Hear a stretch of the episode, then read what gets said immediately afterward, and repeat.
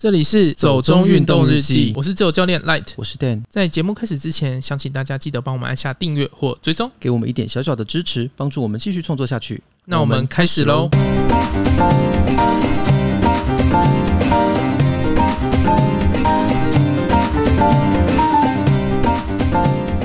奥运开幕以来，其实我花了蛮多时间在看比赛的，重点是都在看冲浪，就好像跟。一般人关注的东西有点点不太一样，可是那个冲浪真的浪好碎哦，看得好心累哦，就有点台风浪的感觉哦。对啊，就是台风浪啊。这是我第一次看冲浪比赛耶。嗯，你什么比赛都是第一次不是吗？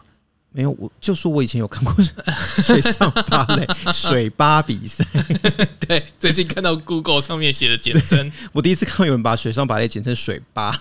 然后恭喜那个郭信存终于拿下我们台湾第一面金真的好强哦。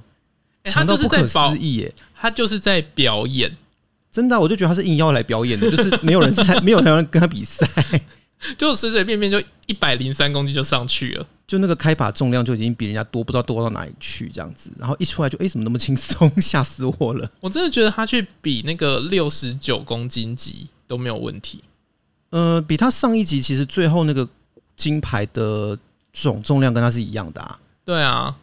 所以，嗯，而且他是第二把一百零三被人家雕出一点小小的问题，对，不然其实第二把就成功了。嗯，我觉得他可能想要挑战一百一之类的。嗯，我觉得真的很厉害，就看他比真的很感动啦，因为他真的就是没有要跟别人比赛，就是跟自己比而已。对，然后最后笑场，对，超可爱的，我真的是立刻被圈粉。我以前也没有对啦，我以前也没有看过这种比赛。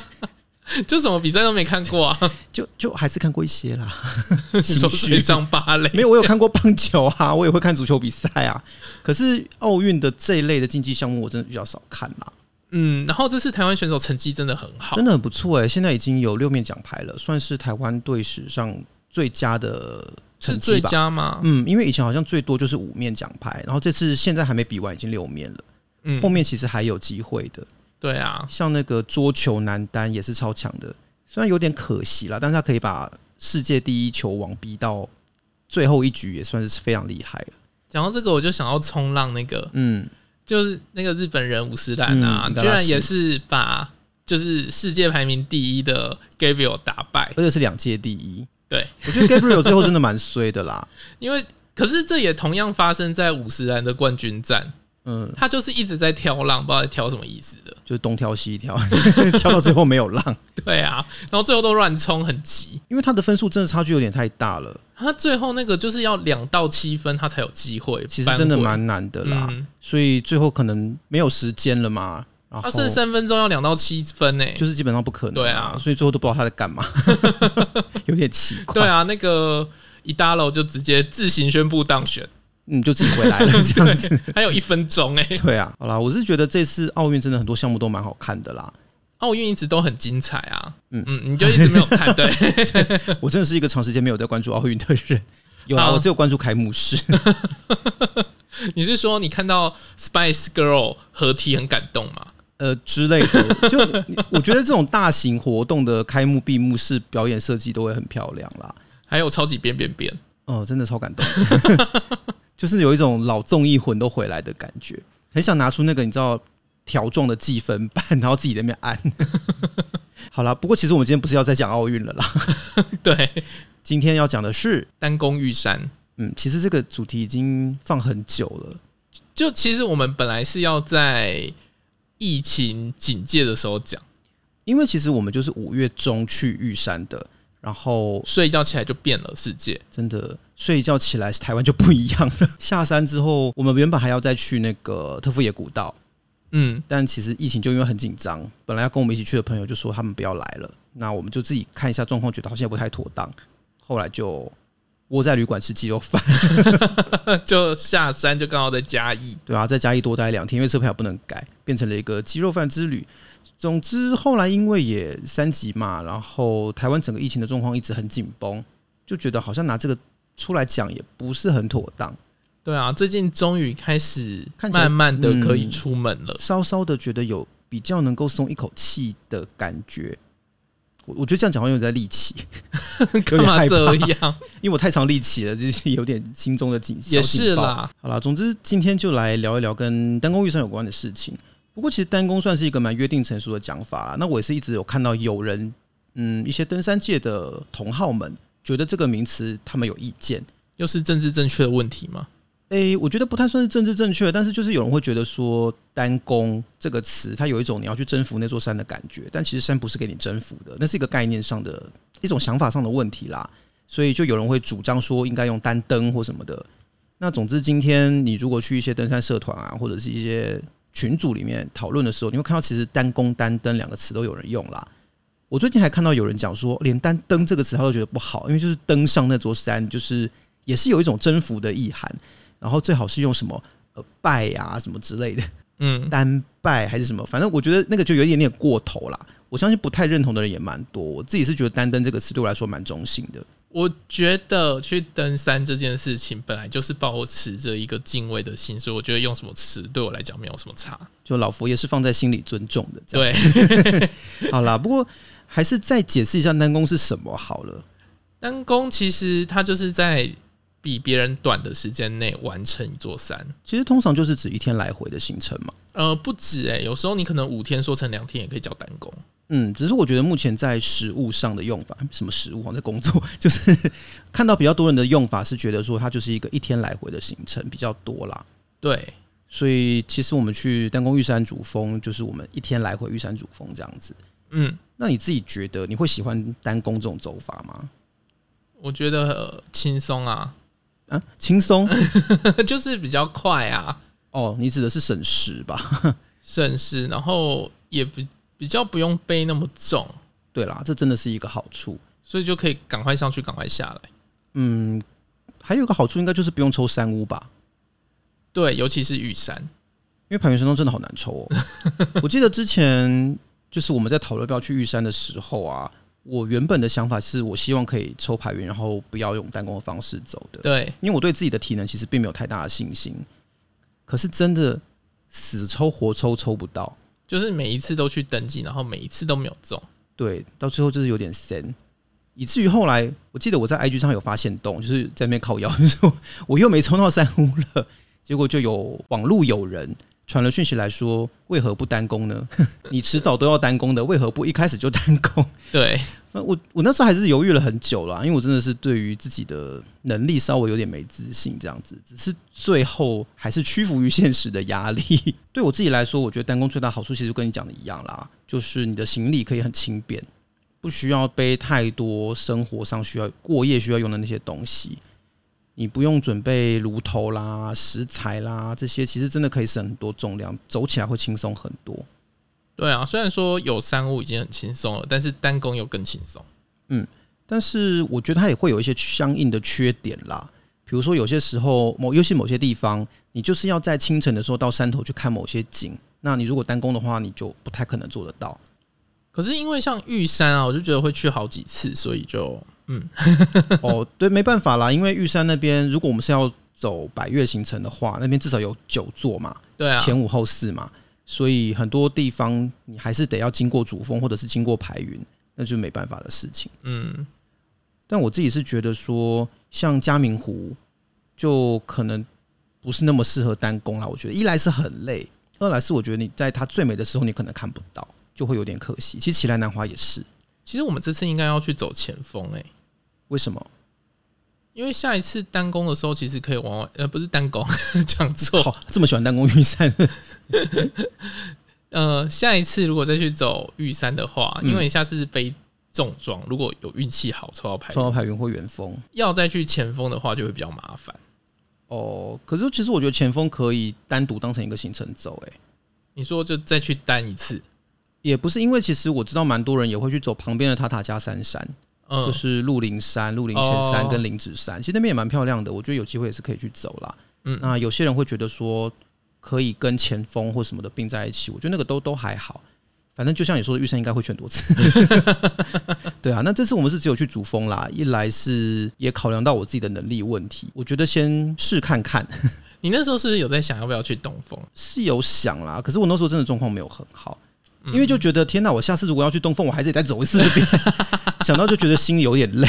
好啦，下次应该希望有机会住到排云，希望希望，因为我真的觉得如果能够抽到排云的话，还是最好的选择啦。嗯，我觉得依照你的体能状况来说，单攻大概不是那么困难，但是对我来说就会其实有点吃力啦。对，所以我还是会觉得说能够住山屋的话比较好。啊，那如果说对于想要单攻的人的话，在装备上啦，或者是在一些你想带的东西、一些行程上的事情，你有什么建议吗？我觉得以轻便为主，东西真的不要带太多。那其实一般来说，如果去单攻的话，我们背个二十升到三十五升的背包，我觉得都连三十五都不要，就其实算大了。内，哎，可是我觉得二十真的蛮小的哎，所以如果说你要装一些雨衣、雨裤啊之类的东西，还是会有点饱。可是你一开始的话。就建议就是穿那种风衣就好，因为我觉得走那个很热，所以你不需要穿到什么羽绒，就是洋葱式穿法，你可以少个一两层，嗯，不用真的穿到那么厚，因为你到最上面的时候，其实基本上已经是最热的时候了。可是因为单攻基本上都是在日出之前就出发嘛，那下山的时候天也差不多要黑了，那个温差还是会蛮大的，所以防风保暖还是得要有啦。对，那主要是以防风为主，为主啦，不要保暖。然后风就是因为防风，其实如果你没有腋下那种拉链的话，嗯，风很难进去。其实你在里面就很热了，那个身体很快就热起来了。是，不过我想一些雨备的东西还是要带吧，因为我觉得山上的状况真的蛮多变。对，可是很多防风防雨的系列的衣服啊，它本身就有就是防雨了嘛。嗯，也是。哦，然后一定要带头灯。哦，对，因为半夜出门。这好像是第一次两个人都有带头灯，就没有出现什么头灯神秘消失事件了，这样子可喜可贺。可是因为那边的路也算还好啦，基本上如果你电池够力的话，嗯，你是可以用手机啊。可是尽量不要，尽量不要啦。我觉得还是危险啦。嗯，就你踢到一个石头还是会摔倒的。我觉得，尤其是像我这种自带跌倒体质的人，我觉得是不太建议啦。嗯，食物的部分，你有什么觉得比较值得？就是尽量可以带一些，就是你喜欢吃的食物，然后不要冷了吃起来很恶心的那种。可是因为像我就是会带很多能量胶在身上，你不会觉得那比较方便吗？就看个人啊，有些人就是喜欢吃食物啊，能量胶也是食物啊。那那你就喜欢吃那个，那就吃啊。我觉得它还蛮好吃的啊。然后我觉得可以装热水，有些人喜欢喝咖啡，嗯，然后可以装那种就是带保温瓶，嗯。装那个热水，这样你就可以泡咖啡了。你说用即溶那种是不是？就是即溶啊，或者是滤挂啊。哦，只是乐色要自己带回去，就是真的。山上真的是不要留乐色啦。嗯，因为我们真的看到一些蛮奇怪的景象，心中觉得蛮不舒服的。好啦，那总之我是觉得单工的行程当然有好有坏啦，那就是看你自己要怎么调配这样子，或者是看你自己要怎么选择。因为我知道有些人一直选择单工，是因为。上班真的抽不太出很多时间来去安排多日的行程，尤其是一些像我的朋友里面，有些是媒体业的，或者是他们真的休假时间没有很长的。对啊，我有朋友就是那种你知道，累计加班时数已经超过一千小时，这种你真的平常叫他休个什么三天五天去爬山，没有什么机会啦。除非休年假，我觉得那就是要离职了吧？就离职前把那些假用一用，就开始到处去爬山。对，但平常你如果是在工作状态下，很难这样去走，那他们就会以单工为主。嗯，那真的是看个人考量啦。我自己还是会觉得说，如果能够多日行程慢慢走是比较舒服的。可是这就要有时间跟有钱啊。对，就是有钱有闲，变成一种上流社会的运动，一直都是各种运动。对吼，其实运动好花钱哦。心有戚戚焉。好，总之玉山算是有一点点打破我的想象吧。嗯，你一开始居然跟我讲说什么从零到四千，我想说那是什么东西？那是在之前完全没有爬山的时候的一个错误的想象嘛。可是问题是谁会住在就是海拔零的位置？你跟我说，不是，那是一个认知断裂，你懂吗？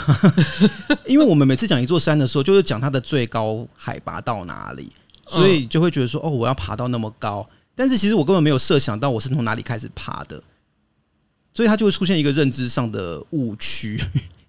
你是以为就是去跟爬象山一样，坐捷运到了，然后从那个点，然后一路爬上去这样？也不是诶、欸，就是其实你脑中没有设想说那个登山口在哪一个高度，就会觉得说，嗯，我要爬到三千多公尺，那这样子也才三公里多而已啊。谁会这样算山的高度啊？有人爬山算 算那个垂直高度几公里？不是，我的意思是说，因为你觉得它就是从零到四千这样子算起来也才四公里，那你只要走四公里的路就到啦。没有人会这样算吧？就连我们这样的人都不会这样算。不过可是我还是有同温层的哦，因为我有我有朋友也是听到我去爬玉山，说天哪，你要爬三千多公尺诶。嗯，然后就嗯，终于找到一个跟我一样的人了，心中觉得有点欣慰。我不是世界上唯一的一个 爬过玉山的人，真的比我想象的多。其实玉山没有你想的那么神秘诶。我就说，因为我其实这一两年才开始爬山，我才开始去关注一下山到底是什么一个状况，你懂吗？因为就是它就是台湾第一高峰嘛。对，所以以前你就会觉得说，第一高峰想必很难吧？这样没有，就第一高峰想必很多人去爬。嗯，就是我们出发点不一样。因为我在两年之前是一个基本上完全不爬山的人。我也没有很在乎山里发生过什么事情，所以我没有真的认真去了解过登山这个运动是怎么进行的嘛。我对山的想象就会出现一些奇奇怪怪的谬误，这样。可是你知道吗？世界很多高山啊，它都是收费，然后修筑很多很好的道路，它是敛财的工具之一，观光化的这种吧。对，呃，我我你看像富士山，嗯，马来西亚的神山，对，我知道。可是你知道？嗯，怎么说呢？在过去的我的人生里面，我没有在乎过这件事情。我研究所的时候，其实就有同学找我去爬玉山了啊。他就说那是他觉得人生中必须要做的一件事，他就想要揪研究所同学一起去爬山这样子。嗯，就没有人理他。好，大家就觉得 k 笑。可是我觉得这一点都不 k 笑哎。我就说我们同文层长得不一样哦。好，我就是跟一些 nerd 混在一起啊，所以。大家就是觉得啊，爬山啊，台湾第一高峰，嗯，好难这样子。我也是，就是宅圈出来的。嗯，好，没关系，这个我们私下辩论。但总之，以前其实就我就拒绝过别人就是邀约爬玉山的邀请，因为我就觉得想必是很难这样子。嗯，那后来是因为这一两年开始慢慢接触，我才觉得说，哦，原来是这个样子的，实情跟我想象的不一样嘛。后来我们真的决定去爬了之后呢，在出发前我才跟我家人说：“哎，我要去爬玉山哦。”家人才跟我说：“哦，那个我之前有爬。”啊，什么？你这么吵吗？所以全世界的人都背叛你？对，我被同文成背叛。就我家人爬过玉山，也爬过富士山，这样子。他们其实爬过很多山的，然后都是。为什么我我我还问了一下你们到底什么时候去爬？然后就是哪一年哪一年去爬这样？为什么我都不知道？他说：“因为那时候你在上学啊。”深深的感觉到自己被背叛，然后才发现我是全世界最后一个去爬山的人这样子。可是以前我对玉山就是很模糊它的高度，嗯，因为突然跟我讲四千，然后后来又跟我讲三九五二，嗯，然后我就觉得，所以上面有一个铜像是四八公尺嘛？什么四八公尺是很高哎、欸？对啊，我就想说，嗯，又不是什么放在海边的巨大妈祖像。可是因为就以前就是说上面有立一个铜像什么的，让他 make it 四千、嗯哦、变成四千。可是你们的年代还有学到这一段吗？我国小的时候啊，所以我依稀记得就是有这件事情。可是你们国小的时候，我以为这个教材已经没了，因为这个是很旧很旧很旧的东西耶。可是我觉得就算教材没了，老师还是会讲啊。就是老师没有跟着时代进步就对了，是这个意思吗？不是啊，就是老师还是会就是。每次只要讲到玉山，就要吹嘘一下，这是我们台湾第一高峰，然后怎么样怎么样怎么样子。我以为你刚刚是要一个进入批判台湾教育体制的幕府这样子，没有哎、欸，没有打算。好，不过其实这个是牵涉到玉山高度量测的一些变化啦。通常我们讲说在上面放一个铜像让它凑四千，那是因为那个时候政府采用的数据是三千九百九十七公尺嘛。嗯，可是其实几次量测下来，它的高度是会有些不一样的。比如说日本人刚来的时候，他们第一次测量的高度，玉山的主峰是三千九百五十。呃，是战后美国的军方他们做了一次测量是三九九七啊，那个时候政府就采用了这个数字来当做玉山的标准高度，所以才想说我们加一个三公尺的铜像就四千喽，何乐而不为这样子？好哦，其实有点怪啦，因为你就放了一个人的铜像在上面，这个人跟玉山有一点关系都没有，那个铜像一直都还蛮有争议的。然后后来又做了几次不同的测量，中间还有出现过什么？呃，三千九百七十八公尺，最后一次是内政部土地测量局他们再次去测量的结果，就是三千九百五十一点七八九公尺，四舍五入变三九五二。对，结果你不觉得这跟工作的状况很像吗？就是你送一个案子出去，然后一直改，一直改，一直改，改到最后最后一个定稿的版本就是第一个版本。所以最早日本人量三九五零，就是跟我们现在三九五二是差不多的。好啦，是不是也有可能是因为地震的关系啊？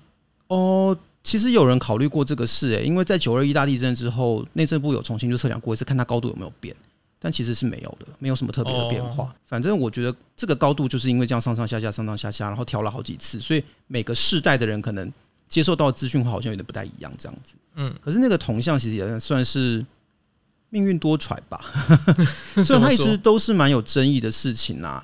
主要还是因为于右任就党国大佬嘛，他有一个心愿，就是他死后要葬在台湾的高山上，让他可以俯瞰大陆。可是俯瞰大陆放在太太武山就好啦，可能不够高，觉得不够神圣吧？我不知道。可是那边才看得到大陆啊。那你要去问他们，我不知道为什么。因为其实是他死后，他只说要葬高山，他没有说要葬在玉山。总之那时候好像是救国团去帮他弄了这个铜像吧。哎、欸，好歹太武山也是小百岳啊。但我觉得两百多公尺跟三千九百多公尺的那个神圣感还是不太一样啦。可是目标不是看到大陆吗？他说看不到我就痛哭啊。什么看不到我就痛哭？没有，就是他自己写的。他就说我死了之后，我希望我可以站在高山上，让我看到大陆。如果看不到大陆，我就痛哭。这样。那他现在就在痛哭啊。反正铜像也没了。就前面讲的嘛，当时登山界就一直觉得那边放他的铜像蛮怪的。嗯，所以蛮多人有意见。后来是真的有那种你知道在。主持地下电台的那种主持人，他们就上去偷偷把他头敲掉。哦，你说就是做这种就破坏那个铜像，破坏公物这样的概念？呃，我不太确定他该不该算是公物啦。我觉得这个可能会有点争议。但总之，他们就觉得那个铜像不应该在那里。哦，所以我以为就像台南的那个米那个圆环。哦，你说汤德章那个？对对对对，然后被雷劈还是台风怎么样？然后就自然而然的它就掉了。我觉得也算是。蛮巧合的，因为那个铜像到底拆或不拆，争议了很久嘛。对，结果最后就刚好来一个天灾，直接它坏掉。嗯，那就没什么好多说的，就没什么好吵的。我以为于右任那个也是、欸，哦，不是哎、欸，他一开始就是头被敲掉。哦，可是因为我知道后来还有那个雷击事件，可是雷击跟他没有关系。哦，okay、我是觉得那个铜像事件比较有趣，是因为一开始把他头敲掉的人是本来要把他带下山当战利品的。嗯，结果因为他们那个铜像敲那个头敲太久了，结果弄到天黑才下山。在路上，那个铜像的头就掉了。他们因为摸黑也找不到，所以就算了。结果被太管处的人捡回去，然后把它粘上。粘回去之后，过了一阵子，是整座铜像都不见了，就应该是被人家拆下来丢到山谷里面去了，所以直接翻掉的。应该是，所以后来就那个铜像就是消失，就是从那个时候开始才有了现在看到那个玉山主峰的石碑啊。嗯，只是说玉山主峰石碑立了之后，它下面还有一一行字嘛，你记得吗？现在有那个英文的。J Mountain 标高多少那一行，它原本是那个写“愿心清如玉，意重如山”，就是玉山银行那个 slogan 啦。啊，我真的觉得不用多写，就是写标高，然后什么。对，我也不知道为什么要多写一个有的没的，反正当时就做了这么一个句子。玉山银行后来就把它拿去当做 slogan 用，可是因为真的可能形象广告做得很好吧，大家都以为。是玉山去用了玉山银行的 slogan 放在山上，然后就一堆人在吵，就说山上为什么帮银行做行销啊？结果最后反正也是把它拆下来放旁边，然后游客踩来踩去把它踩破了，最后才换成现在那个英文的。好了，现在这个应该就没有什么太大争议。现在这个我觉得就很中性，就没有问题。他就是告诉你山名就是这样。嗯，就我觉得真的不要搞一些有的没有的，没什么意思。因为山就是山。你就让它是自然的状态，然后你真的要加一些什么人工设施，除非是你必须要用的，比如说像北风有气象站，那就是必须要设置的，或太阳能板，你就不要多去搞一些，或者是日本那种当地的神社。哦，哎，对，讲到神社，其实以前是有神社的呢，可是现在还有啊。现在那个是在西峰，对，可是是重建的哦，是重建。嗯，原本是主峰顶上也是一个小神社哦，是哦，嗯，原本在森丑之柱，就当时一个很有名的人类学者，他在去玉山的时候，他就背了一个木质的小神社上去，这里面还有给人家放名片的地方，还有什么印泥什么的，我觉得还蛮有趣的。后来他就希望说，这个地方可以变成台湾神社的分社这样子。嗯，我在想是不是跟以前早期你知道那种汉人移民来台湾要带一个香火袋来求平安是一样的意思？可是日本的高山上面真的有神社啊？我觉得主要是富士山那个最有名吧。嗯，因为富士山整个山就被神格化，它变成一个神啊，上面放一个他的神社来祭祀他自己也蛮合理的嘛。嗯，那浅间神社也弄得很漂亮这样子，所以其实当时台湾就是有一个地方官啦，日本人他就提议说，哎，我们应该要仿效富士山的例子。弄一个像浅间神社那样子的东西，毕竟它是整个日本帝国的最高峰。既然富士山有了，那新高山怎么可以没有呢？所以就弄了一个石头盖的小庙在上面，这样子。嗯，我觉得说神社比较像是一个小土地公庙啦，其实，因为它规模真的不大，因为你知道玉山山顶没有那么大的空间嘛，对啊，它跟富士山山顶毕竟不一样，所以就是一个小小的石头庙。我一直觉得那是一个小土地公庙，哦，那战后就拆掉了这样子。反正我觉得还蛮奇妙的啦，就是玉山上也经历过一些这样子的故事。我觉得玉山的路线真的算是蛮单纯，而且其实真的是不难走的，嗯，因为维护真的还蛮好的。对啊，因为就最多人走，所以最需要被维护啊。对啊，所以好像很多人就讲说，爬玉山真的不难，难的就是错爬圆山庄。对，这点我们真的是深刻的有体会。我就一直跟你这样讲，你就一直不信啊。你就知道我是一个很经验主义的人，我一定要自己有体验，我才会接受这件事嘛。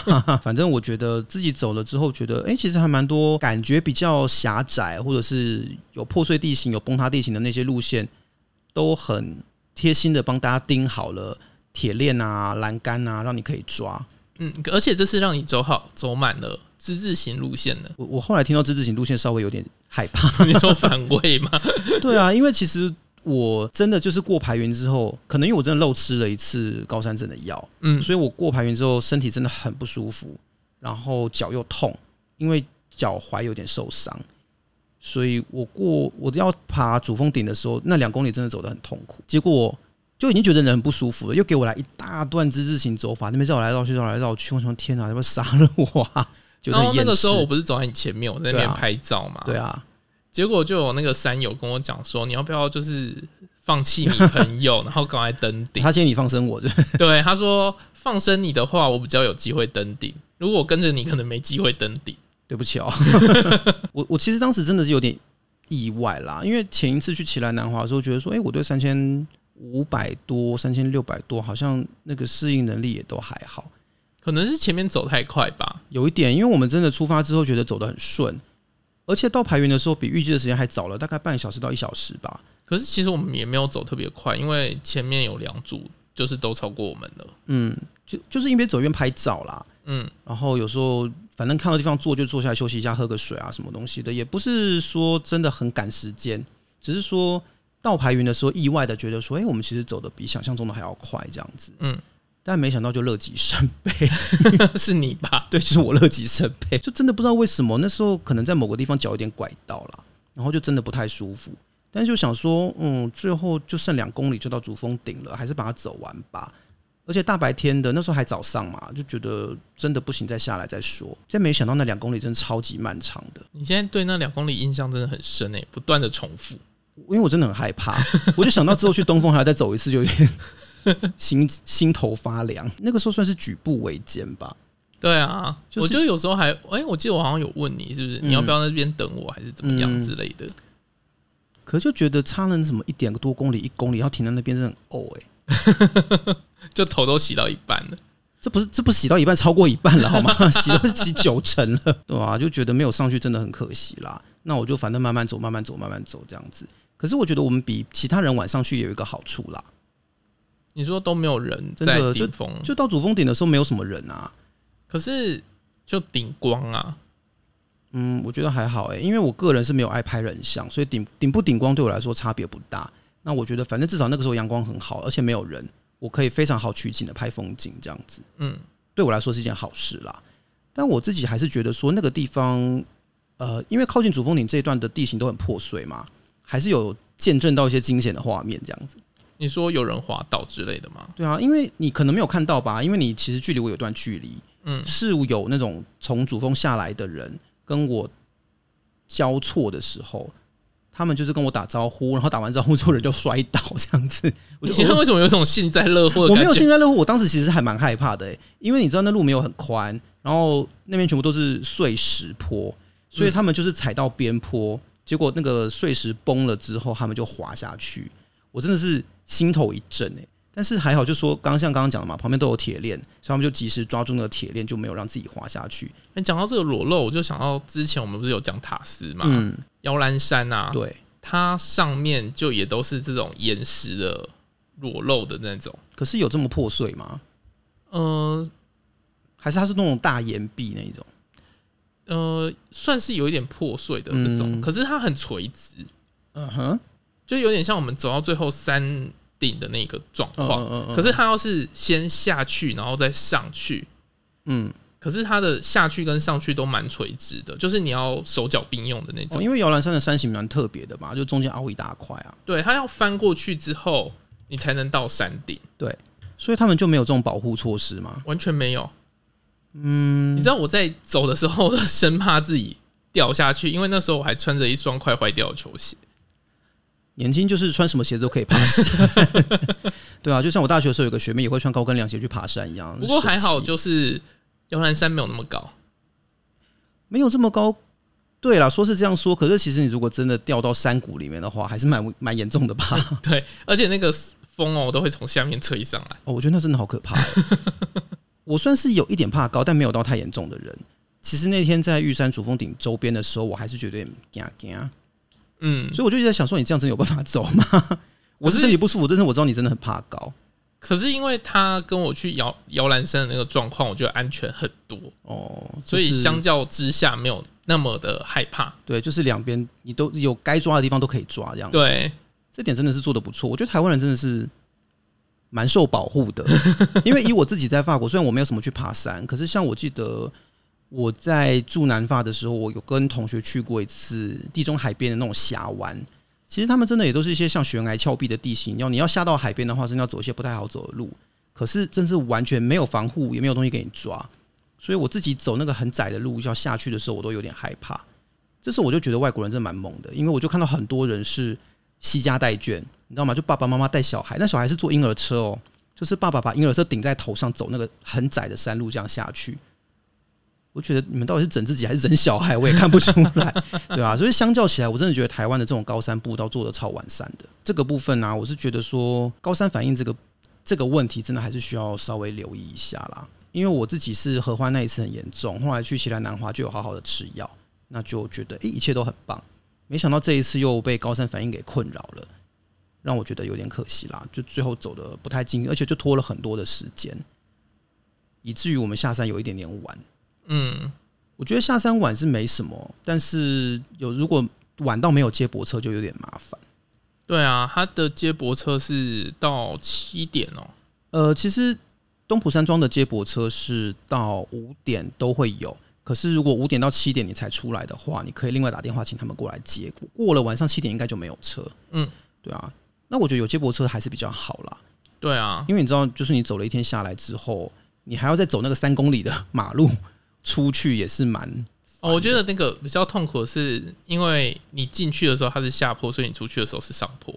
哦，对啊，所以我觉得那个真的有点讨厌。可是我还是看到其他人是这样走了，我觉得到底是我们太娇贵、太娇生惯养，还是怎么样？但我觉得有车搭是总是比比没车搭好啦。那讲到时间控制的问题，其实我觉得真的比较严重是上去的时候，嗯，因为其实上去会走太慢的话是会被关门的。对，就是十点，你还没有到排云的话，嗯，就会把你劝下山。对啊，因为玉山上的天后其实还算是蛮多变的啦。哦，它下午两点的时候就是固定会起雾，嗯，就是下午之后天气就会变得不太好，所以基本上你一定是中午之前就要上去主峰顶，对，不然的话你下来可能就会拖到时间，或者你会碰到比较不好的天气状况，那可能就会增加一些风险，这样子。所以这个真的是，如果想要单功能的话，一定要注意的。那也是要好好评估自己体能状况跟出发的时间啦。嗯，像我就是抓，我觉得我的体能状况可能没有到很好，那我们就比较早一点出门嘛，所以两三点就起灯。如果你真的体能状况很好，对自己有自信的话，再晚一点起灯，睡睡多一点，我觉得也会不错啦。也可以坐接驳车上去。哦，对，因为两三点就是不可能有人开接驳车嘛，那我们就得自己走前面那一大段进去。嗯。反正我是觉得，真的要去的话，体能还是得要先训练的好一点，还是会比较好。对啊，如果你真的体能超级好的话，基本上你还可以，就是呃，都坐大众交通运输来回。那个是要好到陈彦博的等级吗？我觉得啦，因为我自己身边，我觉得比较厉害去走玉山单攻的人，大概就是十到十二个小时可以完成。嗯，那因为我自己身体状况不好的关系，所以那天走了久了一点。是我自己觉得比较不好的地方啦，但如果下次又要再去一次，又要单攻的话，那你觉得我应该做些什么体能准备比较好？就是多多去跑步啊，跑步就好了吗？尽量跑，尽量多跑步，然后多去跑楼梯。哦，跑楼梯会比较有帮助吗？就是你会有那个往上的训练。哦，OK。要跑多久？反正最少就是半个小时啦。我提早多早开始训练会比较好？嗯，最好是提早到两三个月前啦。嗯，好。嗯，那我觉得快要可以开始了，因为你知道之前我一直都在赶我论文最后的一个部分嘛。你一直说要开始啊，可是就论文一直没办法结束，我也不。你以为我想吗？我已经快要被这本论文烦死了。好啦，你快要考试了，你快要考试了，真的希望赶快考试，然后赶快把这本论文丢进末日火山，我就可以开始好好做别的事情了。哦，你要开公开哦，不然以后有人说你有没有论文，怎么找不到之类的。哦，真的哎，就不能说什么我档案不见，或者是算了，也不也没有当总统，谁会觉得我论文啊？应该不是重点吧？这一次真的很大的一个问题，就是我没有先把自己的体能调整好。那这个。真的是所有如果想要单攻的人一定要注意的事情了。嗯，好啦，那总之我觉得号称台湾人必做三件事之一的爬玉山，其实没有很多人想象中那么困难了。你不是最不屑必做三件事这件事？我是觉得这个东西很很没有意义，因为你知道必做的事情可能有很多，也可能就没有，就是这对每个人来说是不一样的，没有什么必做或必不做的事情嘛。只是我就觉得说，因为很多人会这样讲，那我会觉得说，不管怎么样。我自己去走了一次之后，我觉得玉山真的还是很值得去，嗯，因为它的那个风景的壮阔真的是你很难想象的，对，所以上去一趟之后，我自己是觉得很开心啦，就是觉得哎，我有上来是真的很棒。我希望是有机会可以在玉山山上上面看日出啦，嗯，那就是得要抽到排云山庄，就是一定得要，就一定得要有这个运气才能做到嘛，对啊。但总之，虽然它没有一般人想象那么难，可是它确实还是需要相当的体能。你也需要具备足够的山域的知识啦。就算我们不是抱持着一定要捡山头，或者是一定要收集白玉的心态，那能够进去里面走一走，看看不一样的风景，真的都很棒啦，是很值得去走的。那最后呢，因为现在奥运还在进行中嘛，嗯，今年的成绩真的很不错。那希望接下来台湾的选手还可以继续在这个奥运会场上继续挑战跟突破自己，那可以有更好的成绩喽。对，那我们就到这边吧。嗯。如果你喜欢我们的节目，不要忘记按下订阅或追踪。Apple Podcast 用户欢迎帮我们五星吹捧一下。你可以在 Facebook 或 Instagram 搜寻“走中运动日记”。有任何问题都可以私讯或留言给我们。谢谢，拜拜。拜拜。